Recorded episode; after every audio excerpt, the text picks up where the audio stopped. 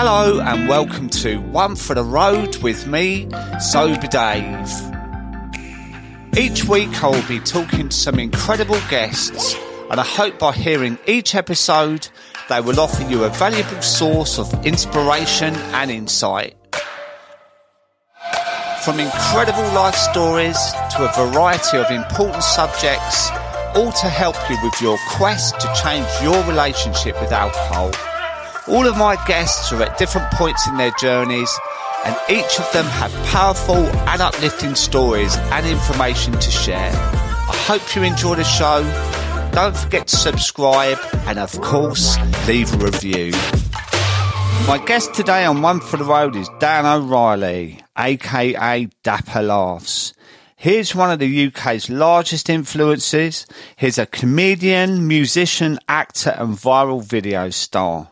Since starting his journey of sobriety, he has set up an incredible Facebook group called Men and Their Emotions, and he has also an amazing podcast called Menace to Sobriety, which I was recently a guest on. This is a great episode and a cheeky little heads up. The language gets a bit fruity. Thanks again for listening to the short ads at the beginning of each episode. This allows me to continue to produce the episodes you enjoy. I hope you enjoy the show. Don't forget to hit the follow button and leave a review.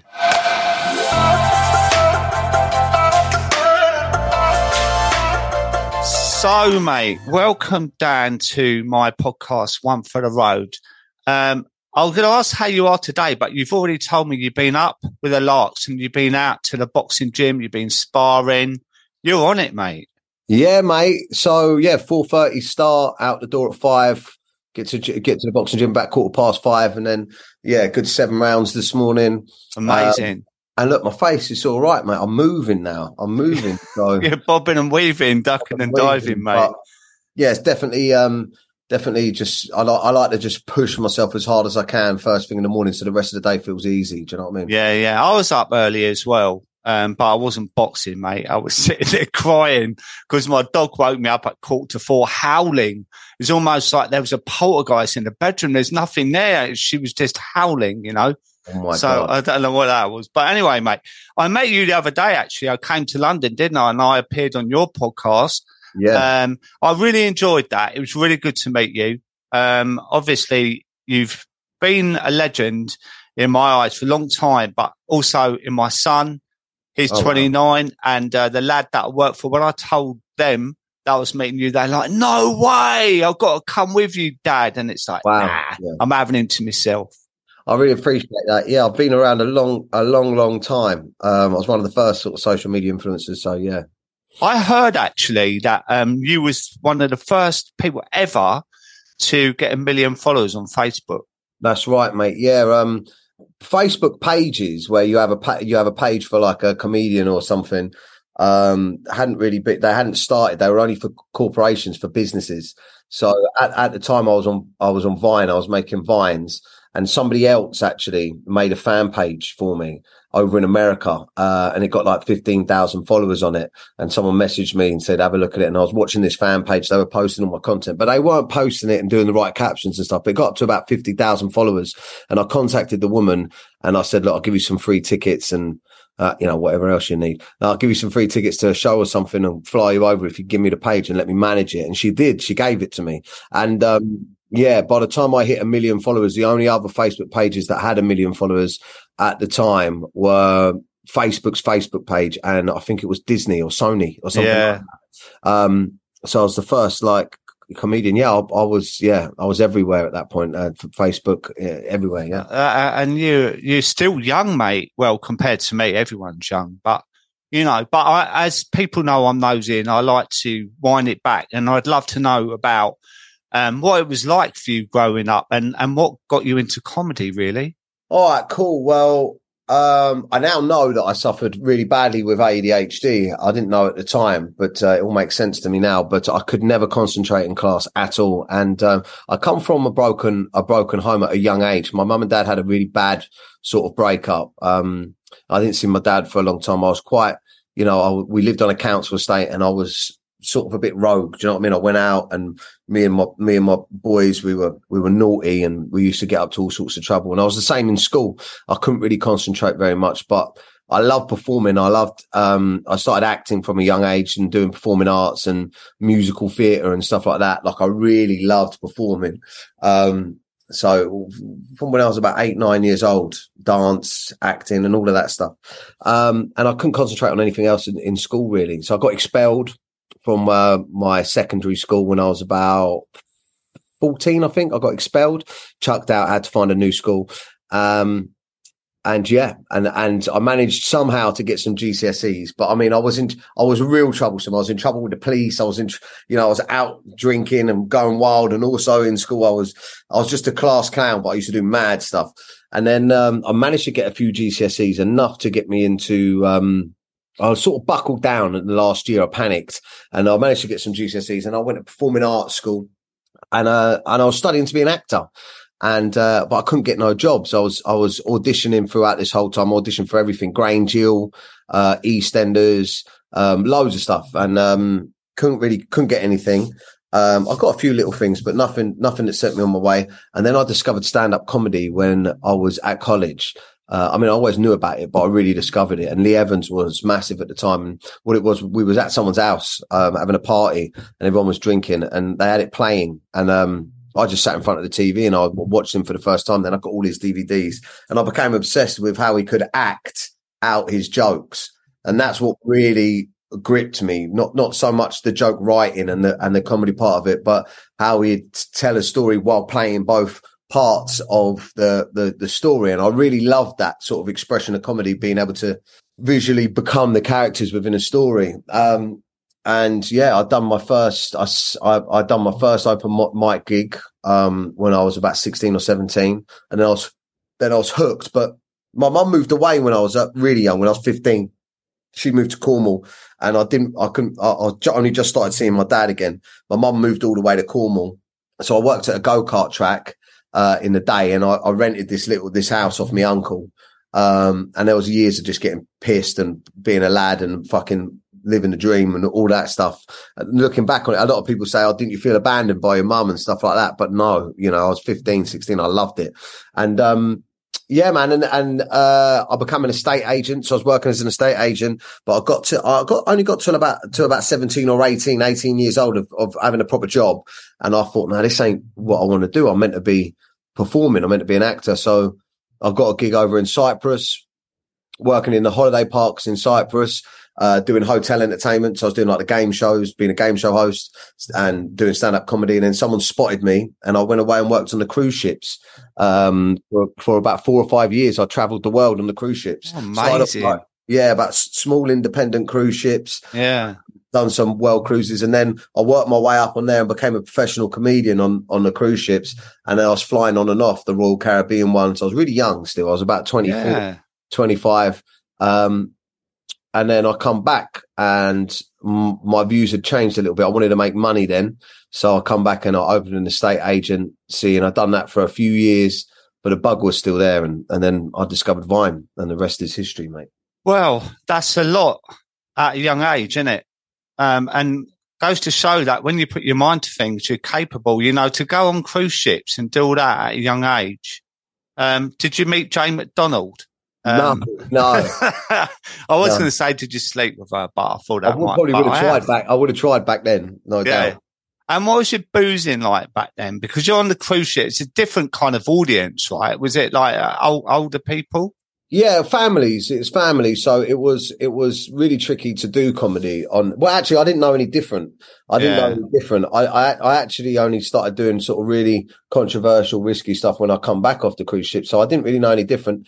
Um, it was like innuendo, slapstick comedy, but it was a different beast. But I loved it. It was big shows. It was girls with feathers coming out, massive intros, lights, and that's what I was. I was a showman. I was like, I was into musical theatre, so I liked all the big "Good evening, ladies and gentlemen" and all of this stuff. Um, and the game shows, I was brilliant at the game shows. I, I, I don't know anyone I mean, I cross come across a lot of hosts, and there was no one that was as quick and as funny on the spot in the game shows as me. So I really felt like I was I think the good thing about that stint there is I, I was like a big fish in a small pond, and I was I, I, already knew that I was talented. Do you know what I mean? I knew that I was supposed to be there, and I was talented when it comes to performing in comedy.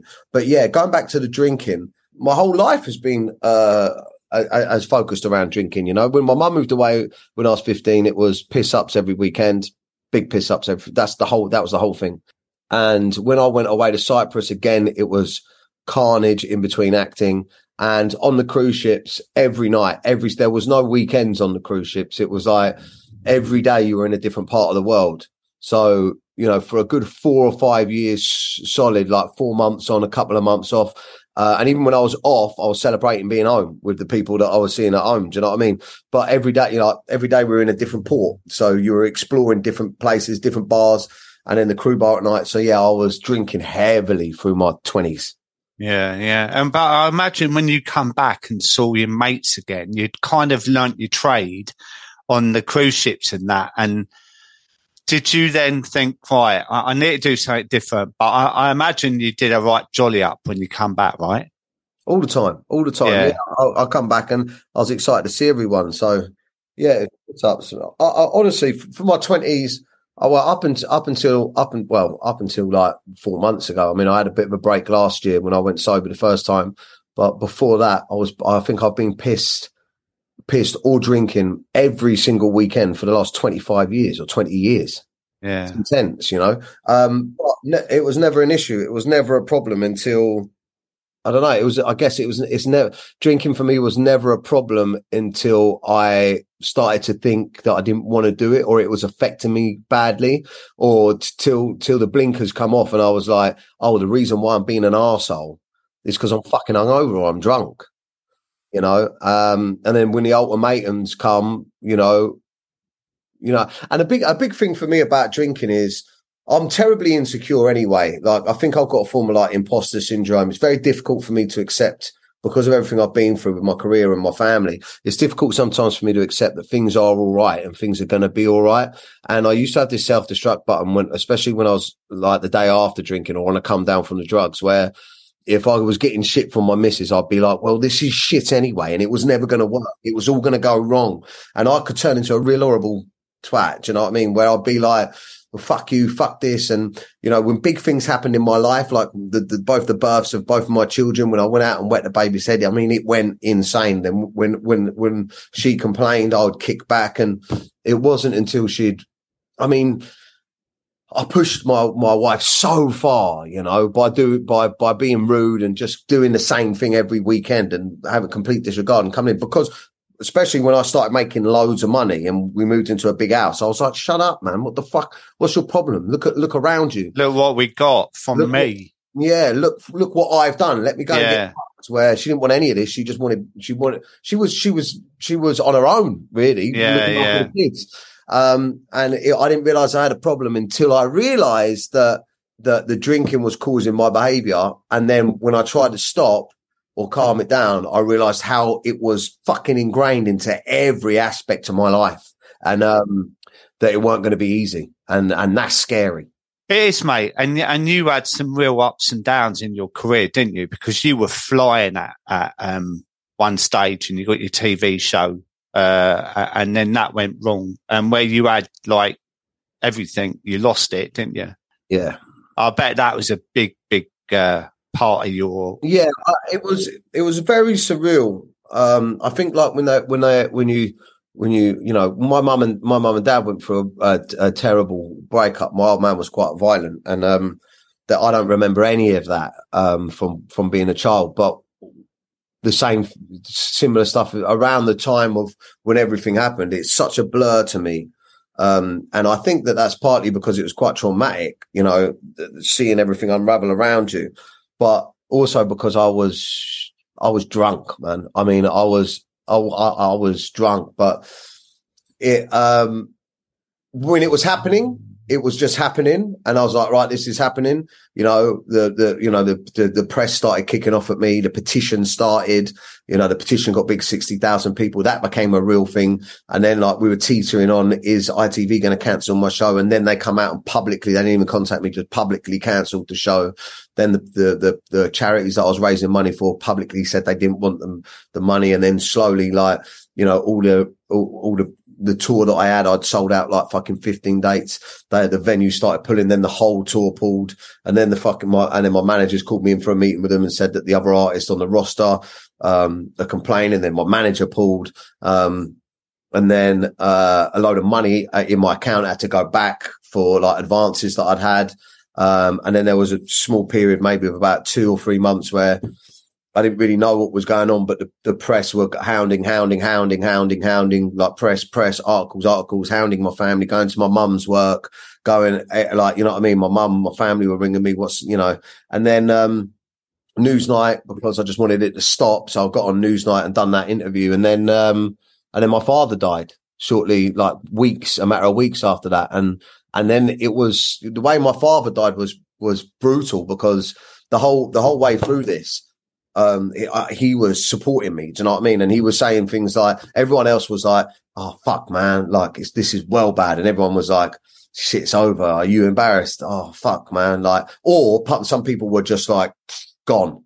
You know, like didn't even want to have nothing to do with me. And I was going out, going out like with my missus and my mates, mates and their missus, and you can see the women were funny. It was I felt like a I felt like a rapist, man, for yeah, doing a rape yeah. joke. It was yeah, it was but when my father passed away, he, um, you know, he, he, he was the only one that had an attitude like, who the fuck gave you a TV show anyway? They're mental. Do you know what I mean? Like you bragged it. Look at everything you achieved in such a small amount of time. If they, if they're going to do that to you, then fuck it. They can't still take away what you achieved. Like you're a talent and fuck it. It's their fault for giving you a TV show. You're a nutter. You know, he was trying to be funny with it. Um, and then he just had a stroke, man. And I, I managed to get over and speak to him and um, before he passed away. But ultimately, I had to make the choice as well because my mum and my, my brother couldn't um, make the choice to turn his machine off. Um, so I made that choice, and I've never really spoken to my brother since, which is hard. In fact, we don't talk. Uh, but that that in that period of time after that was that was dark. That was a year of heavy drug use and um and it sort of culminated in a in a in a suicide like suicidal thoughts. And you know because uh, I broke up with my missus when my missus told me she was pregnant because she told me she was pregnant a matter of days after my father died. Because it was fucking hard man. She told me she had polycystic ovaries. Well she did have polycystic ovaries so we were told we couldn't have kids.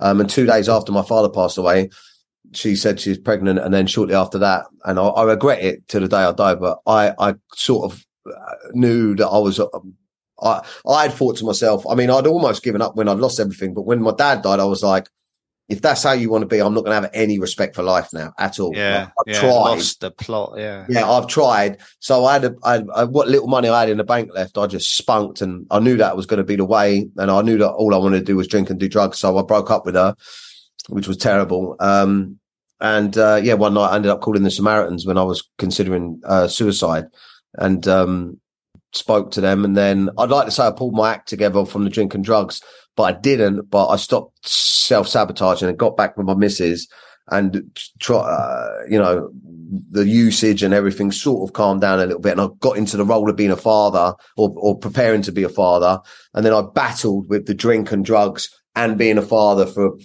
for years. Do you know what I mean? Until I finally realised I couldn't do it.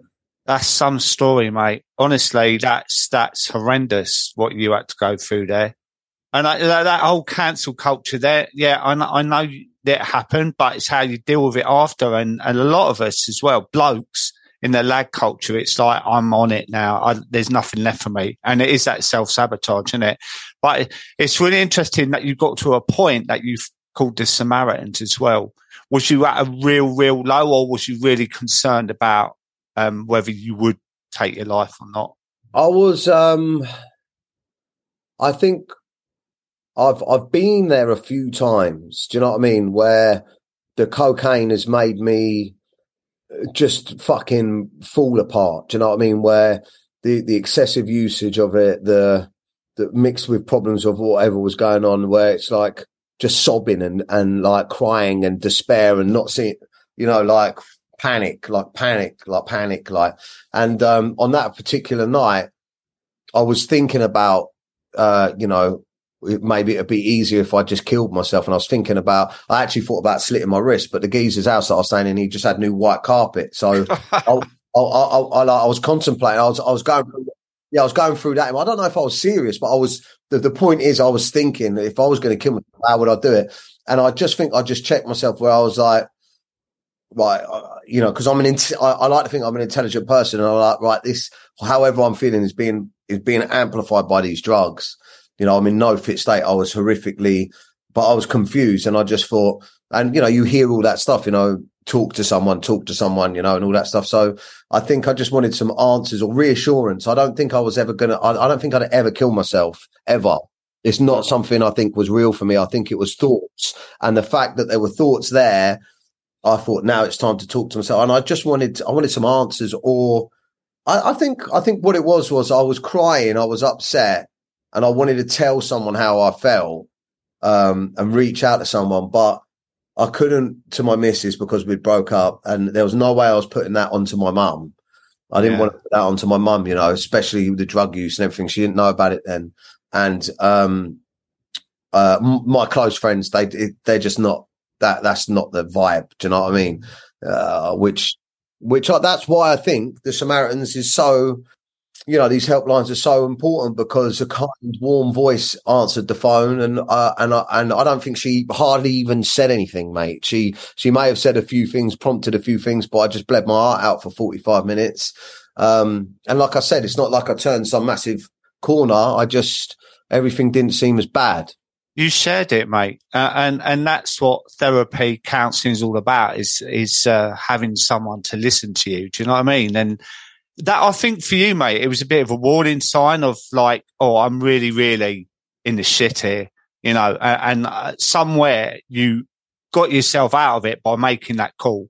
Because after that, did you kind of like change or or? Yeah, I was, think I think like from like I, I, I wasn't it wasn't me versus the world after that. Do you know what I mean? Like after like I was I was sort of like fuck like the being a dad, fuck my career, like fuck you. Like once my dad died, I was just like I don't give a shit really. Uh, I, if I'm if you if if this is how everyone's portraying me now, you're going to treat me this how I'm going to be. And I was going out, I was drinking, I was doing drugs, I did, I was being rude to people. I didn't give a fuck. Um, but after that, my attitude changed. It was, you know, my, my drug use and alcohol use went back to probably being a fun thing instead of being a, uh, instead of being like a coping mechanism. I mean, it must have still been coping mechanism, but yeah, yeah, wasn't, different. Wasn't, yeah, I wasn't sitting on my own doing it. I was out with my pals, but my attitude turned to, right, let's have another crack at this then. Let's, you know, let's have another crack at this. You got, you, you know, just, you know, what do I, what do I need to do? I need to get, she's going to have a baby. I need to get us a fucking house. Well, I need to get her back first. I need to get her back. Then I need to get us a house. Then I need to, you know, so just like everything else in my life, I just laid it out and, and put my head down and started working towards, working towards it. You know what's interesting, Dan, is all that um, attitude, and I've been there. That self sabotage is like fuck the world, fuck me, fuck everything. Is actually fuck me. It, you don't care about yourself, and that, and that's the difference, you know, because you lost everything up to then. It's like there's nothing. You're not. And when you made that call to the Samaritans, that was that was. um I need to save myself here. Do you know what I mean? And yeah. Um, when people press the fuck it button, I always say it's not the fuck it button, it's the fuck me button because you, you don't care about yourself enough to. Yeah, and I think I, I think that this is the problem with men and uh, uh, with men, and it's like it take it takes so long to get to a stage of you know, like it, I'm still learning learning it now, obviously, but it it takes so long to get to the stage without drinking drugs to get to the stage where you're like, I feel all right. Like I feel all right. And like, I, I don't need that to feel, I don't need another feeling to feel all right. But when you're, when you're in the midst of years and years of going, Oh, mate, I, I, I, I can't fucking handle this. Give me a fucking drink. Give me some fucking drugs. And then you're like, oh, and then you're like, oh fuck, and you're like that for a couple of days, and you're like, you know what will make me feel better? Give me, yeah, more. Yeah, it's so hard to like because I tell you what, I didn't want to go sober, mate. I, I'm sure everyone's the same. I didn't, you know, last year when I went sober, it was the shittest six months of my life, and I was like, I was telling everyone like, you know, I was like, yeah, I'm all right, yeah, it's cool, and like, I was doing it for the for uh, to prove a point to my missus, and I was doing it to to show everyone I didn't have a problem. And then when I felt like I'd done it long enough, I was like, well, Christmas is coming. I'm going to go back. I'm going to have a couple of fucking drinks. And the next thing, yeah, fuck you, fuck you, and, and it don't take long, mate, does it? It's no, literally no, it almost instant. Yeah, I was quicker the second time. The, the yeah. I first done it. But the, the hard thing about that is, and also the, the the well, the hard reality of that is, when shit got worse with me and my wife, after all that, I mean, I'd given her a taste of what life could be like. You know what I mean? And then bang, yeah. he's an arsehole again, and it's fucking yeah. bad. And also, I'm and, and, and this now this is accelerated through the most fucking happy period of our what was meant to be the most happy period of our life, our wedding and all that.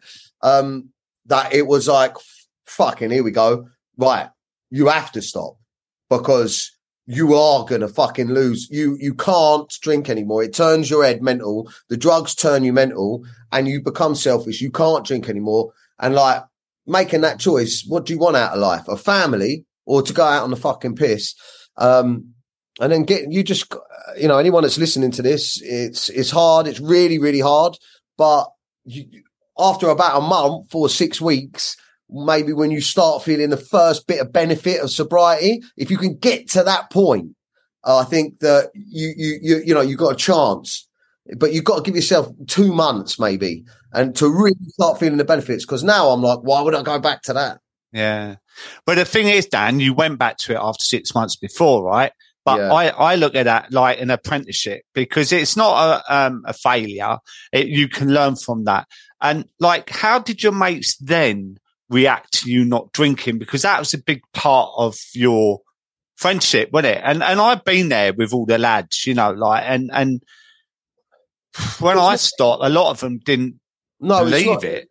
It wasn't good, man. I mean, it was like, but look, I can't blame I can't blame my mates for trying to because they did pull me back in. They said, "You fucking, you ain't going to do your stag do sober, are you? You ain't coming out at Christmas." Oh yeah. fucking hell! But listen, but I can't blame them for that because they don't live in my house. Mm. They only saw party Dan. Do you know what I mean? They they like I can't you can't blame I can't blame them for that because they most of them can go out and have a few drinks and they're not coming back and destroying their fucking relationship with their wife yeah. or or neglecting their children or or being a fucking arsehole or having emotional breakdowns every time they do cocaine, you know? So how can they comprehend what I'm going through? They can't. They just they they probably just think I'm doing it for clout online or yeah yeah yeah you know or because I've had an argument with my missus. So this this time was different. You know, this time round when shit hit the fan, everyone knew about it. You know, my close friends, people reached out to me and said, "Look, you know." You can't, you know, people had a different attitude. They was like, you know, because when I go off the rails, I go. And um, so this time around, it's been a little bit different. I mean, there's, I'm not going to lie, there's two or three close friends of mine that I just we just don't talk now. We just can't because well, they've got no interest in me because I don't drink. That's the only thing we had in common. There's a handful of people that I know I probably won't won't see unless yeah. I know it's a funeral or something. Do you know what I mean? Yeah, yeah. There but are then, casualties though, Dan, because you align differently, mate, and, and that's life. You know, yeah. it is life, and it, and it's part of sobriety that you got to. I don't know. I mean, I, I've lost friends that I, well, I thought were friends and then I realised they weren't. And that's okay because I've made a load of new friends that I trust and respect and and what they say is valid because they're not pissed all the time and forgotten what they say. Do you know what I mean? How bad was your, was you an everyday drinker or was you just weekend out with a lads drinker? Uh, yeah, I didn't really drink in the week at home. Do you know what I mean? I, I mean, that's the weird thing. I could I could take or leave a beer at home. Do you know what I mean? I I didn't necessarily. I mean, I used to a lot when I lived when I lived with my mates. Uh, when I lived with my mates, which I did for years, we'd have a bottle of wine a night and all that stuff. But the last like few years or three or four years, I didn't. I, it was it was um, special occasions and weekend blowouts, and and and not all of them were bad. Do you know what I mean? Like some weekends well, they go, they go, we'd go along with no problems. You know what I mean? And it, would just be a few drinks, but some weekends it'd be drink and, and, drugs and there'd be no problems. But at least once a month there was drink, drugs and problems. Do you know what I mean? and um, and I was just emotionally and mentally never recovering during the week. Um, so yeah, I mean, I, I try and say that a lot to people. You know, that I, I wasn't. I, I don't think I was alcohol or drug dependent at all. I think that, uh, but but I was uh, at weekends. Do you know what I mean? Thursday and Friday would come. That's that's where the Sesh Gremlin character comes from because it's really fucking real, and I still feel it now. I still get the triggers now. Like the only difference is my weeks don't stop and start; they just roll through. Do you know what I yeah. mean? Yeah, Um, yeah, yeah. But but I, I but but trust me, I still feel it now. It's Wednesday now, so I'm all right. Thursday, it was. It depends where I am and what I'm doing and what I see. But if I go into the city or anywhere near a Thursday and a Friday, I fucking feel it, and I want to get fucked still. Yeah. So yeah, you went to a big event the other night, didn't you? yeah, Like the night before we met, I think. Uh, yeah. And those kind of things are full of booze and that. Did you did you have triggers there? Yeah, I think obviously I was quite emotional in our podcast, wasn't I? And I think something, something had. I think maybe I, uh, maybe I've stopped taking uh the journey so seriously because I'm I'm I'm working so much on. You know, I'm sober, sober, sober, and I'm like we were saying, and uh, there was a few things that annoyed me at that event. Um, Like, for instance, someone, another famous person, uh, was was really drunk and um, was getting was over by the thing getting pictures, and I was just standing there looking, and he come over and he was like, "Don't be so fucking judgmental," and um, I got the ump with it because he was prodding me a little bit, and I just said to him, "Don't." Don't prod me and don't call me judgmental, mate. Like I'm just, I'm not, I'm not just. And he's like, just because you're sober. Don't, I said, listen, it ain't got nothing to do with me. I don't give a fuck. Do you know what I mean? But that wound me up, and then, and then because he was high as well. And then, uh, then he obviously rethought about what he was doing. Then he was hanging off me, sorry, and and all that. And then all the other people in there that were fucking drinking and stuff. I guess, I guess what it really was was the ones that were standing out were were still nowhere near the level I used to get to. So I think I was looking and going, I was looking around and going because there were some really important people there that actually I got invited there by, like the director, uh, the writer of the film um, that I'm hoping to do some work with, you know, and I had a really intelligent conversation with him about how it was shot and how he wrote the script and how he come up with the characters. And a part of my heart broke when I saw everyone getting drunk because I thought, look at all of the opportunities and all of the fucking nights that people in this industry that I've been to in all these years must have looked over and gone, what a fucking twat. Because that, that event and that scenario and being in that place meant one thing to me. I'm celebrating, baby. Like, let's drink and let's do drugs. Look at where I am. I'm here. And it just broke my heart. I think. I know, me- mate. I can really relate to that. Like that, I, I think about it a lot. Like, I, just to clarify, when we say on the podcast, when you got upset, I was on your podcast the other day in London, wasn't I? Uh, and we had a brief chat beforehand, um, about emotional sobriety. Uh, and then in your podcast, I compared, um, alcohol to being in a relationship, didn't I? And then when you leave that relationship, i.e. alcohol, you have to go through a grieving period. And something I said there really triggered you off, didn't it? Yeah, I couldn't control my tears then. Yeah. Yeah. A- And it was fascinating. Um, because I quite often talk in my coaching about the grieving period that not a lot of people go through. Do you know yeah, what I I mean? actually, did, I actually did a video on it. I don't know if you saw. I done a video on my. Ha, have a look. I done a video about it when I got home that day. I got home and I was overwhelmed, and I wanted to talk about it. So I got a camera and I done a video and I put it actually on my Menace 2 Sobriety thing. and said that you know what happened, and it really did. You know, once I'd had time to process everything that had happened, because it's very weird when you start crying, but you don't understand why you're crying. It's like your body, it's like your body and your, it's like, like you said, it's like, it's under a crust and it just, you know, it's like, I don't know, you don't know, you know, our, our body, our body and our mind and everything, even though we're not conscious of it, is very aware of the damage and stuff, I think, and, Yeah. and, and where the pain comes from. And, um, and we're, we're also really resilient people when we drink, right? We're very strong people, um, high achievers a lot of the time. And what we do, um, is we, what I was saying to you on your podcast was that I, I created another role as sober Dave. So I've gone from Glugsy, the, the boozer, to David Carpet on 60 Minute Makeover. Now all of a sudden I'm sober Dave and I'm ranting and raving about sobriety and I'm doing talks in schools and I'm doing this, that and whatnot, right? And what that does, it covers over the cracks of actually how I'm really feeling Yeah. about all these emotions that it's left me stripped bare, Yeah. right? And I'm obviously hiding them still because I'm doing all this stuff. So I'm keeping busy to avoid my emotions. And I think you saw that in you is that, you know, you've created your amazing podcast, Menace 2 Sobriety, uh, YouTube channel, and, and this is your thing now. And it's like, actually, have I sat in a room on my own for half an hour in the dark and thought about how I feel about it? And yeah. that's what happens when you do.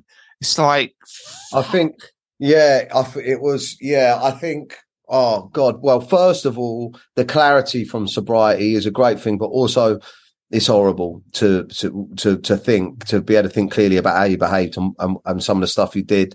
For me, you know, it's like uh, it's like I'm a different person. Like my honestly, my wife now, I've I've got I've got a completely different woman. My wife, I mean, she's out now, um, but my wife, the way that she talks to me and about me is complete is a way that I don't think I've ever heard before because she's got a different, completely different person, and it's nice, but it breaks my heart. But I think the reason why I got upset, well, it wasn't even about all of that. What I got upset about was, and this has caused a little bit of controversy on, on my video that I said because I, I said those things that you said. I said that I spoke to you, and you know, you compared it to you know, losing a friend, a friend that was there for you, you know, when you wanted to celebrate, a friend that was there for you when uh, you were feeling down or lost, a friend that was comforted you. And there was other, obviously, there's a lot of addicts or alcoholics or people that are battling on, on my channel and they're like, it's not a friend, it's your worst enemy. Da, da, da.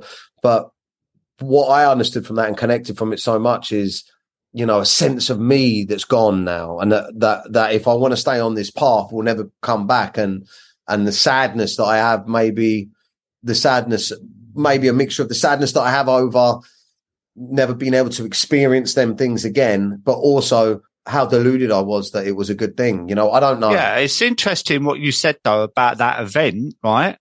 And you feel really, really sad and, and regretful about how you behaved in the past. Yeah. And then you come on 10 minutes later to say, you know, I'm sad that I'm not going to be that person again. Yeah, so it's, it's about well, putting in perspective. That's the trick. You know what I mean? Yeah. Yeah, yeah, yeah, right. And and what those people said about it's not your friend. Of course, it's not your friend, but we believe it as our friend because yeah, that's a better way of looking at it. Yeah, yeah. We we, we and and you've just done that. Yeah, which is yeah, interesting, right. right? Because you forget. Actually, it's like, yeah, I know, but you know, I always compared to being with a narcissist or something that actually you always look at the best after a while. You, you become sober, right? And then the fading bias effect, you start to remember the good things rather than the bad things, right? And that's why you probably went back and thought, I'll have a couple of beers at Christmas because you forget all the anxiety, all the mental health problems, all the hangovers, your wife saying, I don't know, I got here. Um, you know, your kids in despair. You forget all that and you remember the piss ups with the lads and, and the high, right? Yeah. So a better way of saying it is, is I know it's not my friend, but he felt like my friend at the time. But it's for a very, very short period, isn't it? Yeah. And I, I think also, I think it was, I think also it's like the thought of the future in regards to like, how have I become so, how have I become uh sober like not not sober like how have i become someone that has to work on not drinking? How have i become someone that has to work on how how has this happened? Like i know sobriety is such a positive good thing but also it's such a shit fucking thing to contemplate for the future. Do you know what i mean? Is this me now? Have i, have I got uh am i gonna have to and i'm just i'm talking out loud but am i gonna have to like i went out on saturday night with my friend um who gets bang on it and his missus for his missus birthday and a, and a strange couple, stranger couple that I didn't know. And, um, oh, I'd done it for my missus, but I said to my missus, like, I ain't staying late and I didn't feel comfortable. I'll be honest with you. I, I don't feel comfortable sitting in a pub with people and, and, and ordering a, um, alcohol free beer for the precise reason that everyone around the table was like, Oh yeah, you're sober. Oh, you're doing really well with your sobriety. Oh, you don't drink. Da, da, da, da. Oh, that's congratulations. How come? Did it get bad for you? Yeah, yeah, yeah. And then, uh, and then one of the girls, uh, girl turned up and was like, "Oh, um, oh, I've just had a bump," and my mate Chris was like, "Fucking hell, he's an addict," and I'm like thinking to myself, "You're a fucking addict." Do you know what I mean? You're a fucking addict, mate. And but anyway, uh, all these mixed emotions. I still had a good time, and but when I was ready, uh, and then my missus only had like one or two glasses of wine, and I said, "I want to go." And it's the thought of, oh, like, is that me now? Fucking hell, that's hard work. I, I, I get that, mate. But you know what? You settle into it. Honestly, it's like a career change. Like, so, so you've got your fingers in different pies and that. I heard you say about clubs in abroad or beaver and that, and you had an estate agent, you're a comedian on cruise ship. It's about changing lanes and having a different focus in your life, right? And the more time you spend doing it, the more you settle into it and you more, more you kind of adapt to these kind of people, right? And in the end, it, it just goes like that over your head, right? And, and like for me, four years, I've had all that. Like I overanalyze because a lot of us who've got drinking problems are massive overthinkers. Our brain, as soon as you wake up in the morning, it's like boom, boom, boom, boom, like constantly thinking different things, right? But what you do, it, it, just calms down and it becomes less of a focus and you settle into this, say, treat like a career, right? This is me without the booze, right? And then you just feel calmer about it, Dan. Honestly, it's what happens. Yeah, it's still early days for me, innit? I mean, I'm only what five months in, and but yeah, and I think you're right. We also spoke about how we hyper focus or like ram loads of more stuff into fill the time. I mean, I, I haven't stopped. I'm I'm sure I'm probably burnt out just from getting up every morning, boxing, from being a dad, from working, and all of that stuff, and then doing the sobriety, working on yourself when I, when actually it's probably it's probably a good time to just be like, look, times are good, calm down, relax. I said it to you, didn't I, at the tube station last week? I said, right, mate, go home, put your feet up, put your phone away, and just chill out. Yeah. Did you? Oh, no. You made a video about the podcast on your channel. Yeah. Made a video. what did I do the next day? I was shooting all day the next day. Look, it's all good. Look, this is the this is the work we're doing. You know, you can't you can't just you can't just say you're not going to drink and then just pretend like nothing's happened. You know, of course got- not, mate. But it, it's uh, you know, all I'm saying is that keep going with it. You're doing amazing. I mean, talk to me about your Facebook group. Right? How many men have you got in that group? I think it's about thirty-five thousand men now, which is amazing. Yeah, it really is. It, it, it's it's it's amazing, but it's also sad that there was such a need for it that it, that it grew so quick.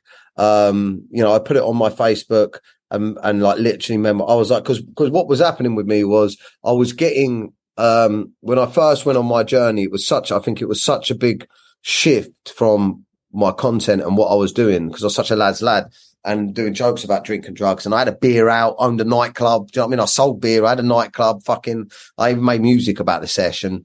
It was um it was such a change that it caught a lot of people by surprise. But I think it also a lot of lads were like, "Yeah, man, I've been waiting to fucking sort my shit out and da da da da."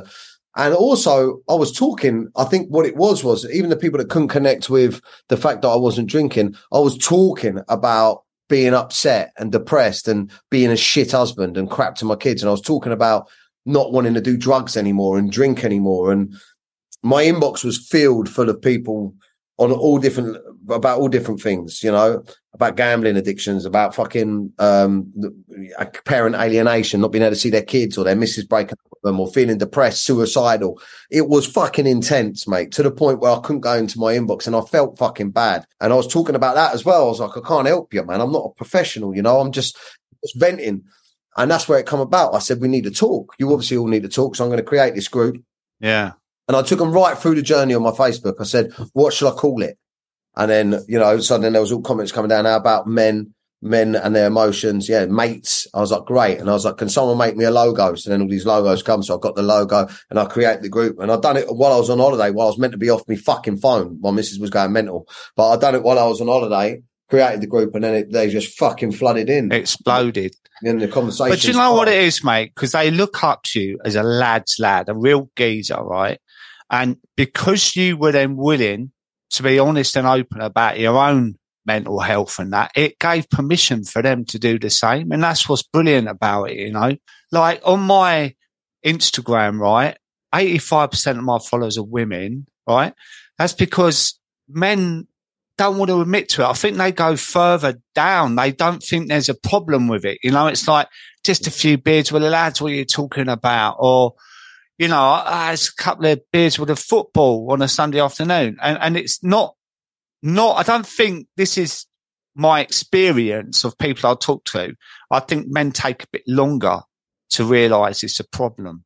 Yeah, I think so. But also I don't even, I don't even think it's denial to a certain extent. It's like, I don't give a shit. Like, because I, I was very much in the attitude as, well, what else have I got? Because I didn't know what sobriety, I didn't know the benefits of sobriety.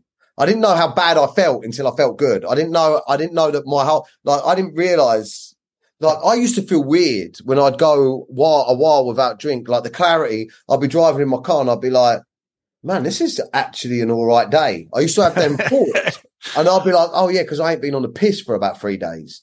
Yeah. You know, but that compounded feeling, you know, the, the lads don't get there. So, it, how are you going to go and say to a man, right? A man that's earning not a great deal of money, but working his absolute tits off. He can't really afford to go on holiday or, or, or and he's getting shit from his family for not providing, providing the right things. Or maybe his missus has fucking left him. Do you know what I mean? And he's a bit overweight, right? And the only thing he fucking enjoys is getting pissed or taking drugs Yeah. house. How are you going to tell him to stop doing that and his life will get better? That his life will get better. And that's that was my mentality as well. I was like, how's my life going to get better if you're going to take the only thing away from me that I enjoy doing? I really, I really hear that. That's a really good way of putting at it as well, isn't it? Yeah, and uh, for me, I'm lucky enough that I had kids. I think, and and um that I and that I almost lost Shelley because because you know I'm fucking pushed it so many times, and I I just some some lads. That's why I think we lose so many lads to suicide because by the time they fucking realise what's important, it's too late, and they can't handle it. Powerful, mate. So tell me about your podcast, right? So that come along, right? I thought I was the number one podcast in the land when it comes to sobriety, but you bowled up, didn't you? Um, how long's that been going? It's done all right. It's done. I've done uh well uh, two well 12, 13 episodes. I think your your one. I've moved your one to your one wasn't out for another fucking um series. Yours was at the end of series three, but I've moved it to this week just because. Oh, it's yeah, on good. Sunday. It's out on Sunday just because I don't want to deal with it again. the little breakdown bit. I was like, while it's fresh, Get it out, get it out of the way. get it out. Yeah, and I, I, All I right, really so like- so that would be uh, in the past now because this ain't coming out before Sunday. So that'll already be out by the time this is aired. Um, but do you know what, Dan? I really enjoyed that podcast because for me, whatever energy was going on, um, I felt really relaxed talking about myself as well. I think we had a good vibe going on there. Yeah, definitely. I find it difficult not not jumping in and giving my opinion, but I, with you, I was like the way because of the way you talk, maybe the tone of your voice, the way you talk, I was drawn in. So I listened to a lot of the stuff you were saying. I think that's maybe why I got so connected to it. You have a good, you have a good, you have great analogies, great ways of describing things. But yeah, it was good to get to know you. Definitely. Yeah, and you, mate. Um, so what does the future look like? Are you just um, taking it week by week with this, or or is this it? Do you think? Well, on for sobriety, Yeah. sobriety's no, that's me done. That's Oh, me. good done. lad.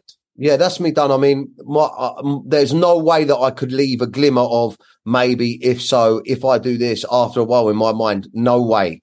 Um, and I needed to, I need, uh, my attitude with that was, and what I keep on saying over and over in my head is, you know, I'm not missing out on free. So I want to stay free. And, uh, also I, there's no way in a million years that, that if I had a drink and that like, it would just be like cheating on, on, on, on myself or my missus really. There's Yeah. no she she would. There's no way she's going. She there's no way she is going to go down that road again. And and for me, I've got. I don't know. I feel like I've got an opportunity to to fucking get it right with the kids as well. Be a good dad. I've got an opportunity now that I mean, unless I'm fu- unless I basically unless if I don't drink or do drugs, it's going to be all right. Do you know what I mean? That's Yeah, hundred percent, mate. And and moving forward, all your opportunities, like you, you hear a lot of the entrepreneurs now don't drink. Yeah. You know, I don't because they need to be sharp. They need the clarity, right?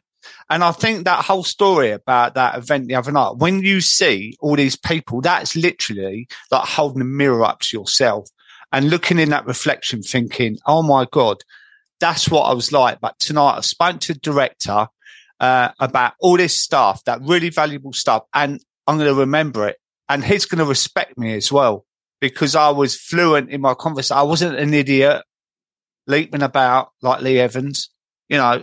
Uh, and and it's these kind of things you've got to hold on to, not the past. Like, don't hold on because we're in the present now, and this is a new version. You're going down a new road, and you don't get a single person say they regret being sober. Trust me, you don't. Yeah. No, yeah, no, I'm, I'm, I'm, I'm in, I'm in it. I'm in for the long run. Maybe that's what upset me a little bit. You know, the the road looks long, but to be honest with you, when I was out the other night and I was, you know, I was watching watching them drink and I, I saw like the little baggie. Do you know what I mean? He come back from the toilet and the little baggie went into his hand. Uh, I, I, I, I was like, Ugh. I was like, oh, I was like, oh, like I, it weren't like I was like, oh, I've got to go because I want to do coke. I was like, oh, that's fucking rank. Do you know what I mean? Yeah, yeah.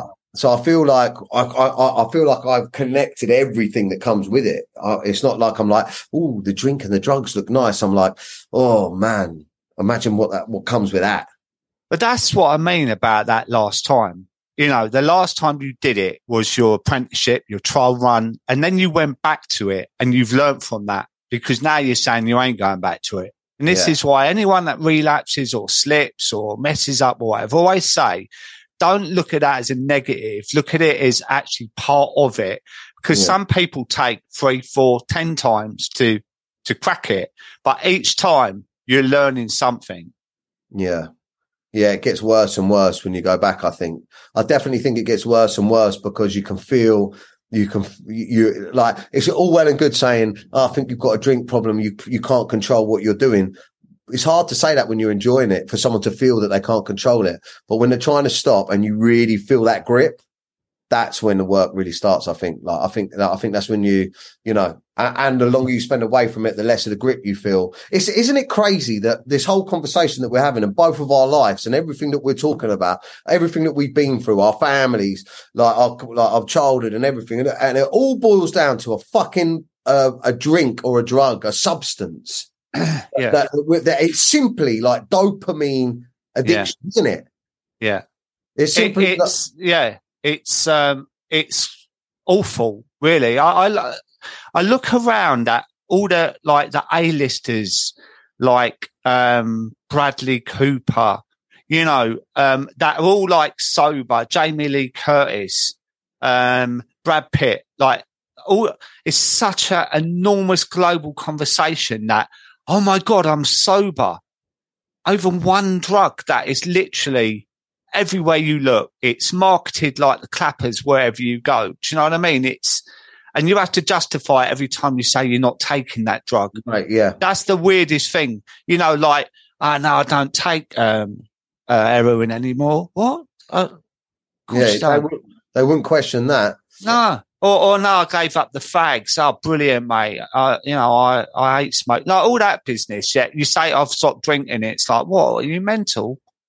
Yeah, I mean, like, like a lot of people, a lot of people, um, you know, around me, like I know that there's people around me, like maybe friends that are kind of like, what are you doing, man? Like, you didn't have a problem. What are you doing? You know, and it was like, I'd done a podcast with my pal Callum Baxter, um, come out last week and he said, you know, everyone else went home and, and got on with their lives, but it was still with me. Do you know what I mean? So yeah, but look, positive things and, um, yeah, yeah. I mean, uh, you say you know people don't think it's a problem. It's when you go home on your own. You know, I work with a lot of women, grey area drinkers, and that, and and a lot of them, their friends don't know because they don't tell them. You know, they it might be one o'clock, two glasses prosecco, go home, and some people are going home having a cup of tea, and others are opening another bottle up. You know, it's when it affects you like that. It's a problem, right? Yeah. And for me, for me, there was something weird with the drugs as well. There was, I've heard, I've heard some stuff that there's when you mix alcohol and cocaine, it makes like another drug or or, or, or it, it, has some sort of effect on you. But it was a weird thing that I would I'd go through, and like my business partner Carlos, he talks about it quite a lot in jest when we go out because very often it, over the last couple of years it'd be me and him going to meetings in town, going and doing things in town. And he doesn't take drugs at all. He doesn't take coke.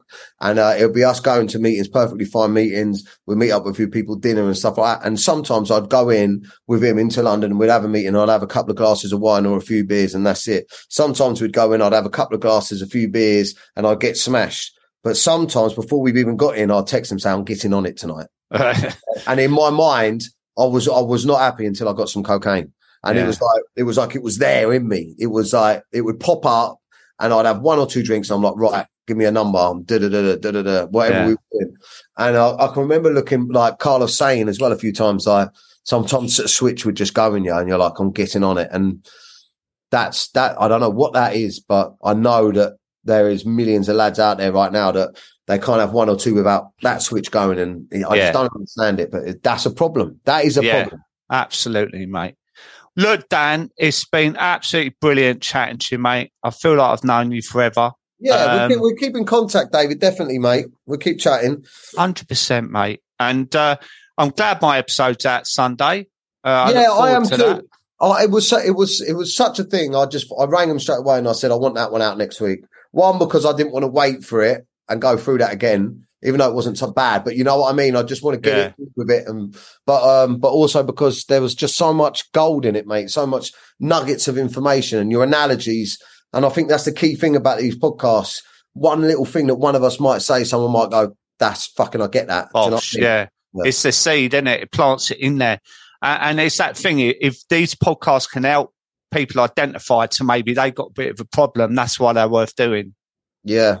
Hundred percent, man, and uh, it's so lovely to uh, have you on my podcast, Dan. Keep doing what you're doing, mate. Spreading the word, uh, and I'll get to see you soon. I hope. All right, mate. Thank you very much. We'll Good lad. Bye, Bye mate. mate. I really hope you enjoyed the show today. Don't forget to subscribe and leave a review. For further support, you can buy my book, One for the Road, on Amazon, and you can also follow me on Instagram at Sober Dave. Please remember to join me for next week's episode. Until then, Thanks for listening and have a great week.